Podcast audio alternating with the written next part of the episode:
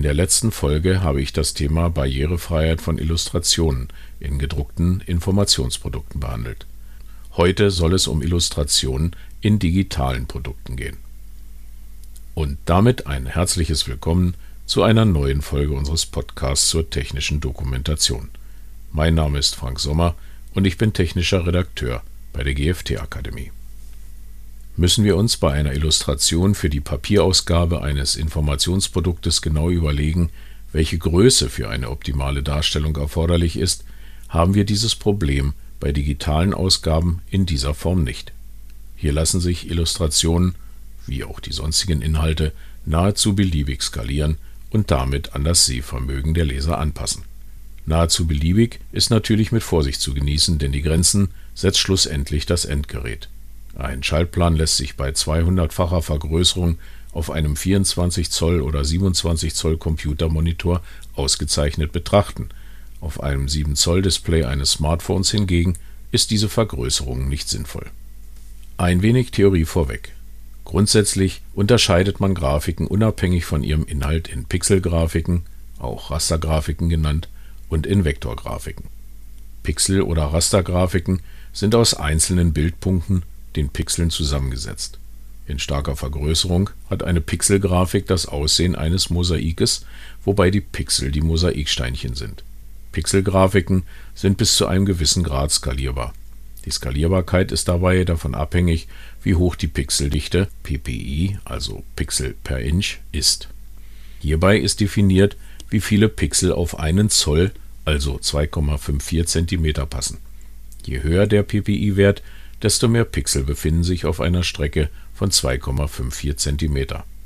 Ein Wert von dreihundert P P I bedeutet also, dass sich dreihundert Pixel auf eine Strecke von zwei Komma fünfundvierzig Zentimeter drängeln, während es bei dem für Websites gebräuchlichen Wert nur zweiundsiebzig sind. So hat eine Grafik bei einer Kantenlänge von hundert mal hundert Millimeter bei dreihundert P P I eine Abmessung von eintausendeinhunderteinundachtzig mal eintausendeinhunderteinundachtzig Pixeln, während es bei zweiundsiebzig P P I nur zweihundertdreiundachtzig mal zweihundertdreiundachtzig Pixel sind. Dies führt dazu, dass beim Hineinzoomen in eine zweiundsiebzig P P I-Ausgabe sehr schnell Unschärfen auftreten und die Darstellung klötzchenhaft wird. Bilddetails lassen sich so nicht mehr gut erkennen. Was bedeutet das nun für uns? Grundsätzlich lässt sich sagen, dass wir für Printprodukte mit einer Auflösung von dreihundert P P I arbeiten sollten. Dies ist dadurch begründet, dass im Druck meist nur vier Farben zur Verfügung stehen: Cyan, Magenta, Gelb und Schwarz. Alle anderen Farben werden im Vierfarbdruck zumindest durch Mischung dieser Farben erzeugt. Da Grafiken in diesem Druckverfahren verlustbehaftet in Rasterpunkte zerlegt werden, müssen die Bildpunkte den Rasterpunkten zahlenmäßig deutlich überlegen sein, will man ein gutes Druckergebnis erzielen. Eine völlig andere Welt betreten wir, wenn es um Vektorgrafiken geht. Während bei einer Pixelgrafik alle Bildinformationen wie Farbe, Hell- und Dunkelwerte et cetera starr in den Pixeln abgelegt sind, sind die Bildelemente in Vektorgrafiken anhand mathematischer Funktionen beschrieben und gespeichert. Musiker unter Ihnen werden als Analogie möglicherweise die MIDI-Datei kennen.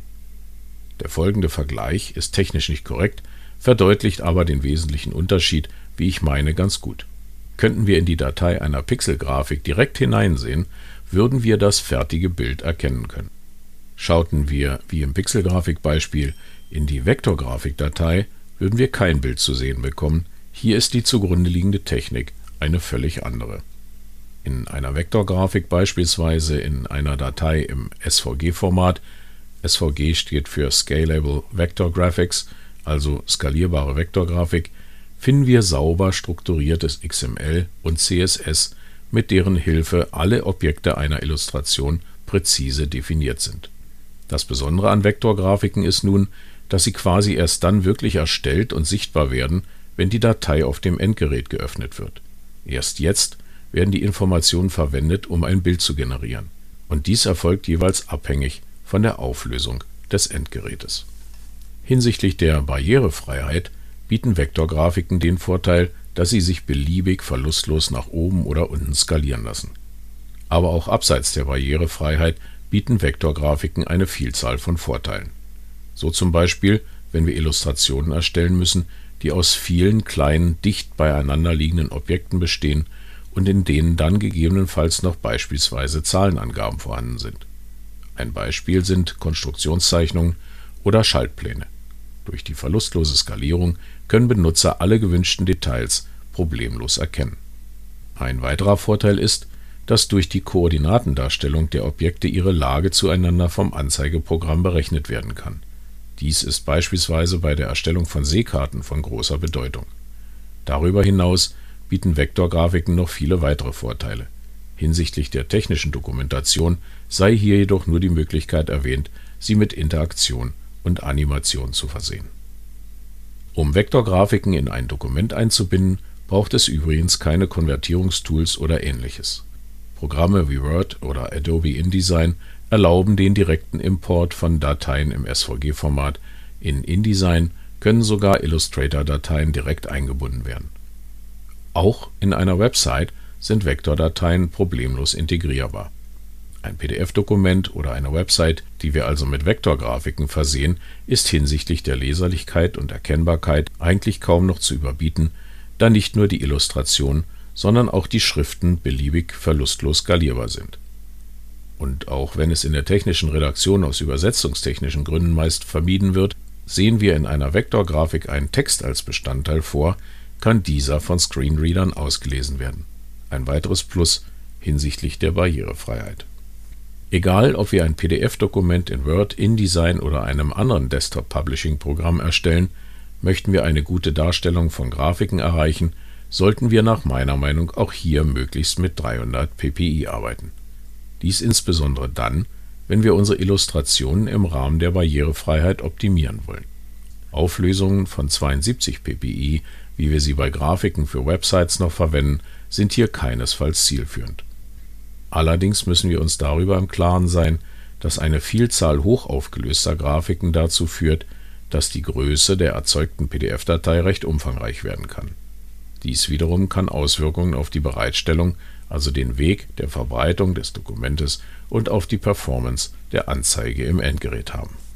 Machen Sie ruhig einmal selbst den Versuch und fügen Sie die gleiche Grafik in drei verschiedenen Auflösungen in Ihr Dokument ein und betrachten Sie dann das resultierende P D F in verschiedenen Zoom-Stufen im P D F-Reader. Im Prinzip lässt sich das eben Gesagte auch auf weitere digitale Formate wie zum Beispiel für E-Book-Reader anwenden. Wie lässt sich nun Barrierefreiheit von Illustrationen in einem P D F-Dokument sicherstellen? P D F-Dokumente kommen in verschiedenen Standards daher. Hinsichtlich der Barrierefreiheit haben wir es mit dem Standard P D F U A zu tun. Dieser wurde im August zweitausendzwölf als I S O-Norm vierzehn zwei acht neun eins veröffentlicht und liegt aktuell als D I N I S O vierzehn zwei acht neun eins zweitausendsechzehn zwölf vor. Das Kürzel U A steht dabei für Universal Access und definiert das Ziel, welche Anforderungen an ein barrierefreies P D F-Dokument zu erfüllen sind. Dabei stützt sich der Standard auf die Anforderung der Web Content Accessibility Guidelines, kurz W C A G, zweitausendeinundzwanzig. Diese sind wiederum ein Webstandard des World Wide Web Consortiums W drei C, welcher die barrierefreie Verwendung von Websites, Software oder anderen Dokumenten sicherstellen soll. Auf ihnen basiert unter anderem die E N drei null eins fünf vier neun, die europäische Norm für digitale Barrierefreiheit, welche die Anforderungen an die Barrierefreiheit der Informations- und Kommunikationstechnik des öffentlichen Sektors definiert. Im Zusammenhang mit der I S O vierzehn zwei acht neun muss der Vollständigkeit halber die I S O drei zwei null null null eins und Strich zwei genannt werden, die das Dateiformat P D F spezifiziert und daher von Bedeutung für die D I N I S O vierzehn zwei acht neun eins ist. Zunächst einmal ist wohl festzuhalten, dass zur Erstellung barrierefreier P D F-Dokumente eine gewisse Softwareausstattung und ein stringentes Arbeiten Voraussetzung ist, will man den Anforderungen genügen. Dazu gehören zum Beispiel eine konsequente Anwendung von Absatzformaten und eine durchgehende hierarchische Struktur unter der Verwendung mehrerer Ebenen. Als weiteres unverzichtbares Element ist das sogenannte Taggen zu nennen. Hierbei werden alle maßgeblichen Inhalte des Dokumentes mit P D F-Tags, also zum Beispiel H eins für Überschriften der ersten Ordnung, P für einen Absatz und so weiter ausgezeichnet. Hinsichtlich der Illustration ist es von Bedeutung, dass sie sich so dicht wie möglich bei dem dazugehörigen Textinhalt befindet. In Bezug auf die Barrierefreiheit ist das deswegen von Bedeutung, dass Screenreader den Inhalt eines Dokumentes linear abarbeiten. Außerdem müssen alle Illustrationen eines Dokumentes mit einem Alternativtext versehen sein. Diejenigen Hörer, die im Webdesign bewandert sind, werden die Alt-Attribute in Zusammenhang mit Grafiken bereits kennen. Obwohl sich barrierefreie P D F-Dokumente auch mit Microsoft Word wohl recht gut erstellen lassen, ist es aus meiner Sicht dennoch zielführender, hierzu auf ein Desktop-Publishing-Programm wie beispielsweise Adobe InDesign zu setzen. Die andere große Sparte der Mediennutzung stellen H T M L-Dokumente dar. Sie begegnen uns täglich als Websites im Internet, aber durchaus auch als lokale Dokumente auf unserem P C, einem Smart T V oder im Intranet des Unternehmens, um nur einige Bereiche zu nennen. Auch hier sind nahezu überall Illustrationen anzutreffen. Deren Auflösung ist traditionell auf zweiundsiebzig p p i festgelegt, ein Wert, mit dem sich auch heute noch sehr gut arbeiten lässt, auch wenn tief in die Website hineingezoomt wird. Je nach Bedarf und Anwendungsfall kann es aber auch sinnvoll sein, mit höheren Auflösungen zu arbeiten. Nun ist es aber hinsichtlich der Barrierefreiheit von Illustrationen in P D F-Dokumenten und Websites damit noch nicht getan. Denn auch die beste Pixel- oder Vektorgrafik kann von einem blinden Menschen nicht erkannt werden. Hier steht uns jedoch ein aus dem Webdesign altbekanntes Hilfsmittel zur Verfügung, das Alt-Attribut. Hiermit sollte grundsätzlich jeder in einem Dokument befindlichen Illustration ein sogenannter Alternativtext beigefügt werden. Dieser wird von Screenreadern erkannt und gelesen. Historisch hat das Alt-Attribut die Aufgabe, den Betrachter an einer Website zu signalisieren, dass an dieser Stelle eine Illustration stehen sollte.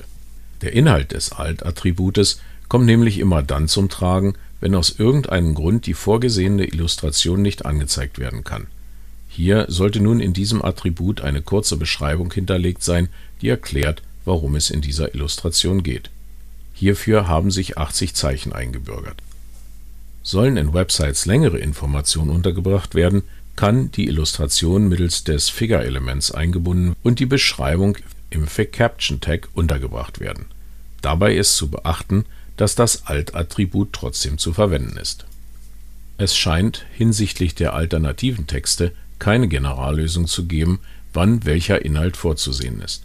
Generell kann man wohl davon ausgehen, dass bestimmte Illustrationen, in diesem Fall bezeichne ich sie mal als grafische Elemente mit rein schmückendem Charakter, keinen Alternativtext benötigen, denn dieser würde sich auf das Erfassen des eigentlichen Inhalts wohl eher störend auswirken. Geht es jedoch um eine Illustration, die zum Verstehen des Textinhalts unerlässlich ist oder zusätzliche Informationen bietet, sollte nach meiner Auffassung ein Alternativtext verfasst werden, der in einem sinnvollen Kontext zum Artikeltext steht. Sofern es jedoch bei unserer Arbeit ganz konkret um die Erstellung von Informationsprodukten für sehbehinderte oder blinde Menschen geht und die Einbindung von Illustrationen hierbei keinen echten Mehrwert bietet, ist es möglicherweise sinnvoller, zu prüfen, ob auf die Einbindung von Illustrationen grundsätzlich verzichtet werden kann. Hinsichtlich der Barrierefreiheit von Illustrationen in Websites und der Barrierefreiheit von Websites im Allgemeinen verweise ich auf das Studium weiterer Literatur und insbesondere auf die Web Content Accessibility Guidelines W C A G von zweitausendeinundzwanzig. Nun ist man sich bei aller gegebenen Mühe möglicherweise nicht sicher, ob das erzeugte P D F-Dokument oder die Website auch wirklich barrierefrei ist. Neben verschiedenen Möglichkeiten, entsprechende Prüfungen online durchführen zu lassen, gibt es auch Programme zur Nutzung auf dem P C. Die Bundesfachstelle Barrierefreiheit der Knappschaft Bahn See nennt hierzu den Screenreader N V D A Non-Visual Desktop Access. Dieser lässt sich nicht nur im Zusammenhang mit P D F-Dokumenten, sondern auch mit Websites einsetzen. Für P D F-Dokumente wird zudem der P D F-Accessibility-Checker P A C genannt. Er überprüft das Dokument nicht nur hinsichtlich der P D F U A-Konformität, sondern auch der der W C A G. Anwender von Microsoft Office-Produkten können darüber hinaus auch die integrierte Barrierefreiheitsprüfung verwenden, die sich über den Menüpunkt Überprüfen aufrufen lässt. Als weitere wichtige Unterstützung auf dem Weg zu einem barrierefreien P D F-Dokument sei auch das sogenannte Matterhorn-Protokoll erwähnt. Hierbei handelt es sich um eine Checkliste mit einunddreißig Prüfabschnitten zur manuellen Prüfung eines P D F U A-Dokumentes. Halten wir also fest: Digitale Dokumente wie P D Fs oder Websites bieten hinsichtlich barrierefreier Illustrationen mehr Möglichkeiten als gedruckte Werke. Vektorgrafiken lassen sich heute problemlos in nahezu alle Dokumente und in Websites integrieren und bieten aufgrund ihrer verlustlosen Skalierbarkeit deutliche Vorteile gegenüber Pixelgrafiken. Und in elektronischen Dokumenten müssen Illustrationen mit einem Alternativtext versehen werden, um Screenreadern zu erlauben, die entsprechenden Informationen sehbehinderten Menschen zugänglich zu machen. Und damit sind wir am Ende unserer heutigen Folge. Wenn Ihnen diese gefallen hat, dann lassen Sie uns doch einfach ein Abo da. Drücken Sie hierzu einfach auf die Schaltfläche Abonnieren unter dem Player-Bedienfeld. So verpassen Sie keine Folge. Vielen Dank fürs Zuhören und bleiben Sie der technischen Dokumentation gewogen. Ihr Frank Sommer.